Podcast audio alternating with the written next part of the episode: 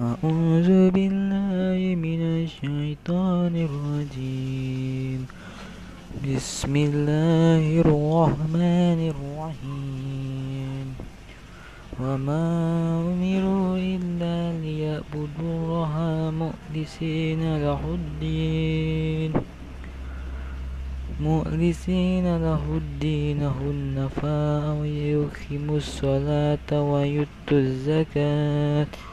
وذلك دين القيمة صدق الله العظيم.